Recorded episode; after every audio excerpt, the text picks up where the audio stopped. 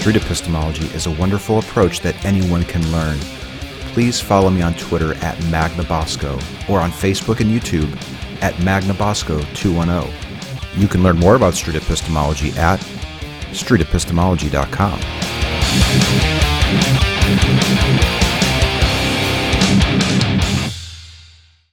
Hi, it's Anthony Magnabosco here.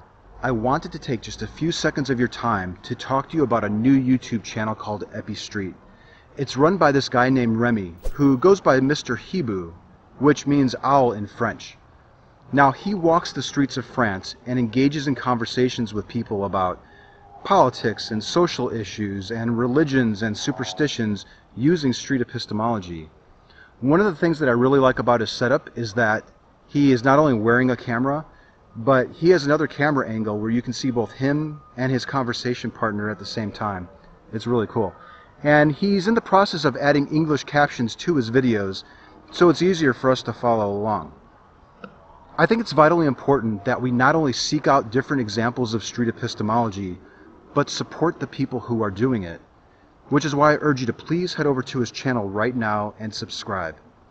And while you're at it, tell him that Anthony sent you. Thanks. Street epistemology is a technique by Dr. Peter Boghossian in his book A Manual for Creating Atheists and his Android and iOS app, Atheos.